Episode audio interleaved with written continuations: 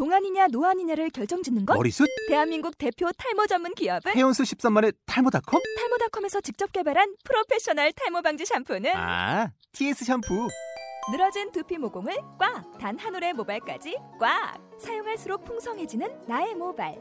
이제 탈모 고민 끝! TS 샴푸. 아웃도어 RV 레저 캠핑에 가장 유명한 쿨러 브랜드는 콜맨? 에이 아니야 도메틱이지 전 세계 캠핑카 냉장고도 전부 도메틱이라고 꽁꽁 얼린 생수통을 넣고 다녀야 하는 아이스박스 시대는 갔다. 전기나 차량용 배터리를 연결하면 스스로 냉각, 영하 22도까지 냉동이 가능한 냉동 쿨러도 오직 도메틱. 도메틱 쿨러로 무더운 캠핑장에서 더욱 시원한 맥주 맛을 느껴보세요 지금 바로 네이버에 도메틱 쿨러를 검색해 보세요. 모두의 팟캐스트 팟빵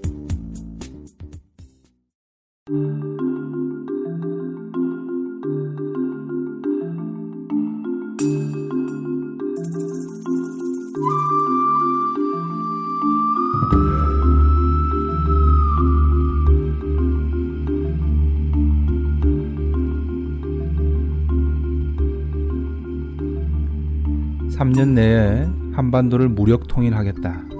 청와대 기대에 공화국 깃발을 꽂겠다. 북한 김정은 노동당 비서가 이런 공언을 했다고 합니다. 게다가 지난 8월에는 영변 원자로 핵시설을 재가동하고 장거리 미사일 실험도 실시했다는 사실이 국정원장의 최근 국회 보고에서 드러났는데요. 여러분은 이런 소식을 들으면 어떠신가요? 다양한 반응들이 있습니다. 북한이 어제 오늘 그런 것도 아닌데 특별히 불안할 게 없다는 분들도 있습니다. 그러나 노인분들 중에는 젊은 세대가 전쟁을 겪어보지 않아서 위험을 과소평가하고 있다며 매우 걱정하는 분들도 많습니다. 심지어 이런 뉴스를 보고 가슴이 두근거리고 잠을 못 잤다는 분도 계십니다. 또 불안감이 심해져서 호흡 곤란을 동반한 공황장애가 시작된 환자분도 있습니다.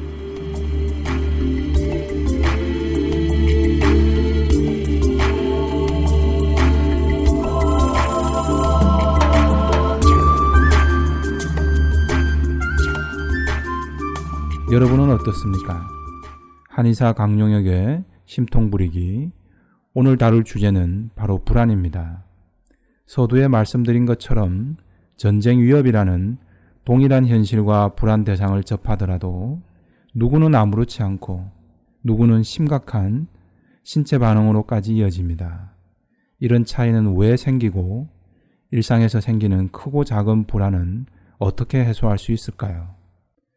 인간의 불안과 걱정은 태생적입니다. 가장 아늑한 공간인 자궁을 벗어나 세상에 나오는 순간부터 온갖 위험에 노출됩니다. 북한 소식 외에도 사건, 사고는 매일같이 우리 곁에 전해집니다. 어쩌면 애초에 삶 자체가 걱정과 불안 없이 산다는 것은 불가능한지도 모릅니다. 그러나 이런 불안과 걱정도 모든 사람이 동일하게 겪는 것은 아니죠. 어떤 이는 긴장된 상황에서도 대범하게, 어떤 사람은 별것도 아닌 일도 사서 걱정을 하고 불안을 키웁니다.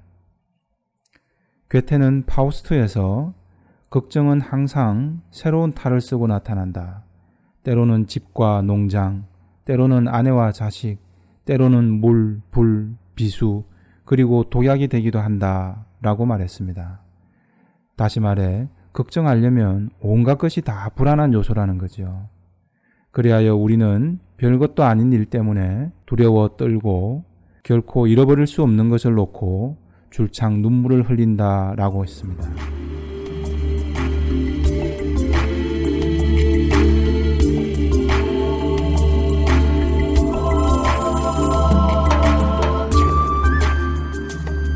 이처럼 걱정과 불안은 인간의 숙명인지도 모릅니다. 불안장애라는 말을 들어보셨나요? 공황장애, 건강염려증, 강박증, 공포증 등도 모두 불안장애의 일종입니다. 그런데 이런 환자들이 실제 생각보다 많습니다. 또 이런 질병까지는 아니더라도 시험이나 면접 때만 되면 불안하고 긴장돼서 두통이나 복통, 신체 증상으로 이어지기도 합니다. 평소엔 준비도 성실하게 하고 실력도 좋은데 이상하게 실전에만 나가면 긴장해서 제 실력 발휘를 못하는 경우도 많습니다. 즐거운 여행을 갔는데도 잠자리가 바뀌니까 잠을 설치고 며칠씩 대변을 한 번도 못 봤다는 분들도 있습니다. 반대로 조금만 긴장하면 설사가 나오는 과민성 대장 환자들도 많습니다. 특별한 일이 없는데도 아이 학원을 이 학원을 보낼까 저 학원을 보낼까 걱정하느라 며칠씩 잠을 못 잔다는 주부도 있습니다. 이처럼 불안은 늘 우리 곁에 있습니다. 불안을 극복하고 한 발씩 나아가는 것이 삶의 한 과정입니다. 그러나 이런 불안이 눈덩이처럼 불어나 우리 삶을 휘감아 버리는 경우도 있습니다. 시험을 보던 중에 글씨가 흐릿해지면서 시험지 글씨가 하나도 안 보인다는 학생. 시험 기간이 다가오면 미리 불안하고 시험 성적이 잘 안 나오면 어떡하나 싶어서 여러 가지 강박증이 오기도 합니다. 다른 때는 괜찮은데 책상에만 앉으면 의자 바닥이 갑자기 송곳으로 찌르는 느낌이 나서 공부를 못하겠다는 고등학생도 있습니다. 도서관에서 고시 공부를 하고 있으면 문득 여자에 대한 성적 충동이나 환상 때문에 괴롭다는 청년도 있습니다.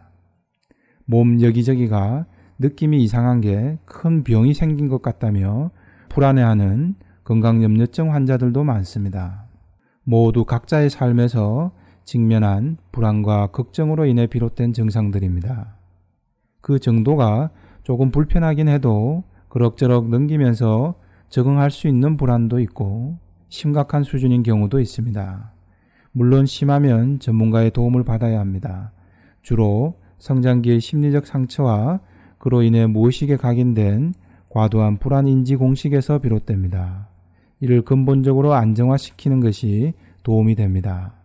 하지만 환자 스스로 돌아볼 부분도 있습니다.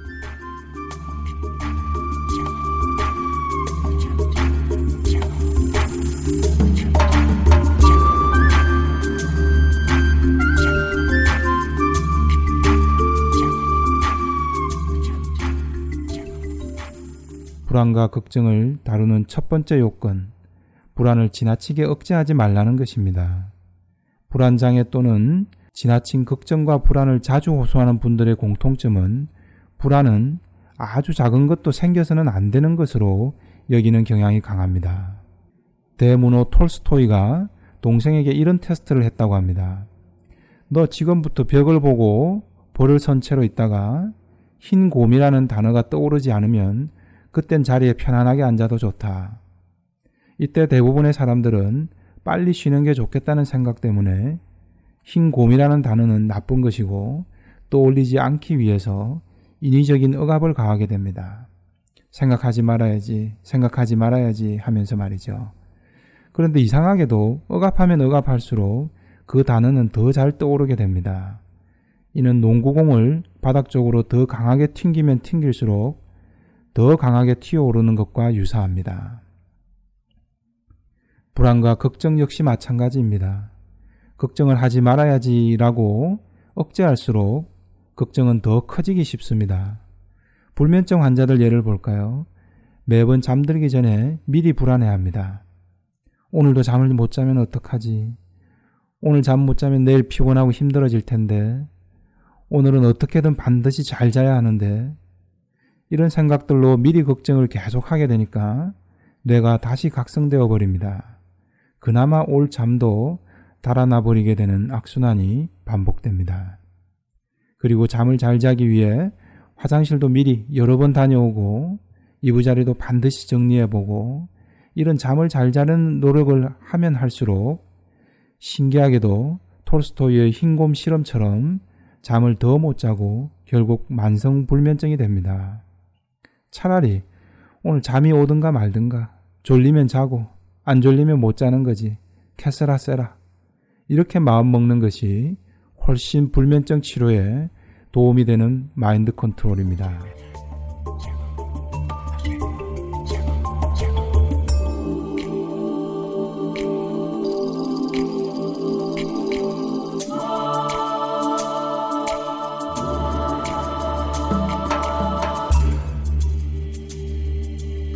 불안과 걱정 역시 마찬가지입니다. 정신 심리학자들은 불안을 긍정의 신호로 받아들여라 라고 말합니다. 왜일까요? 불안과 걱정은 보통 우리네 삶에 있어서 한 단계 더 성장할 타이밍이 되었을 때 잘 나타나기 때문입니다. 가장 값비싼 진주는 일상의 갈등과 긴장 속에서 나온다는 말처럼 보통은 한 단계 업그레이드 될 기회가 찾아올 때 반드시 불안과 걱정거리가 생깁니다. 그래서 불안을 부정적인 관점으로만 대하지 말고 불안 이면에 내게 찾아온 기회는 무엇일까를 찾아야 합니다.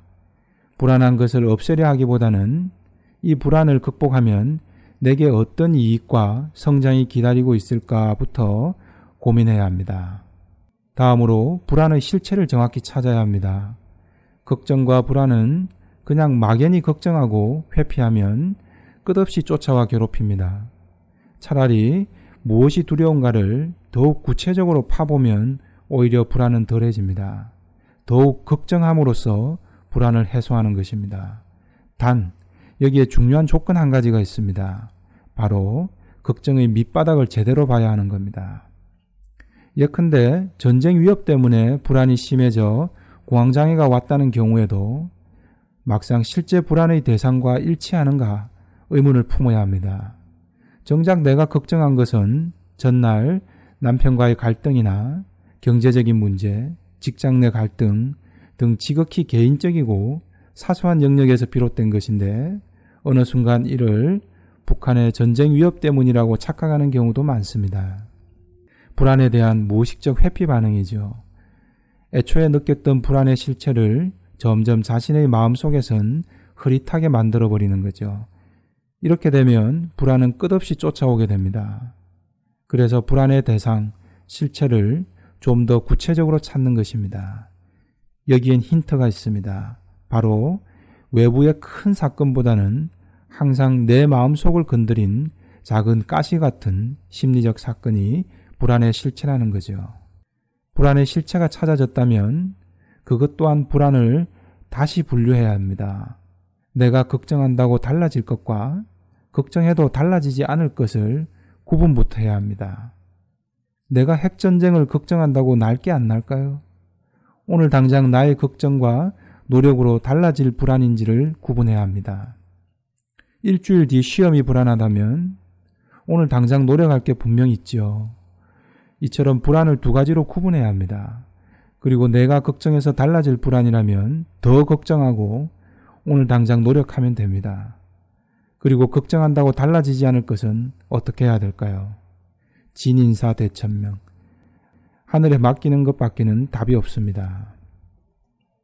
요컨대 삶을 살아가는 과정에서 피할 수 없는 불안은 그 불안 이면에 나의 성장을 가져올 긍정적인 측면은 없는지부터 살피고 지나치게 억압하지 않아야 합니다. 다음으로 진짜 걱정되고 불안한 실체를 찾아봐야 합니다.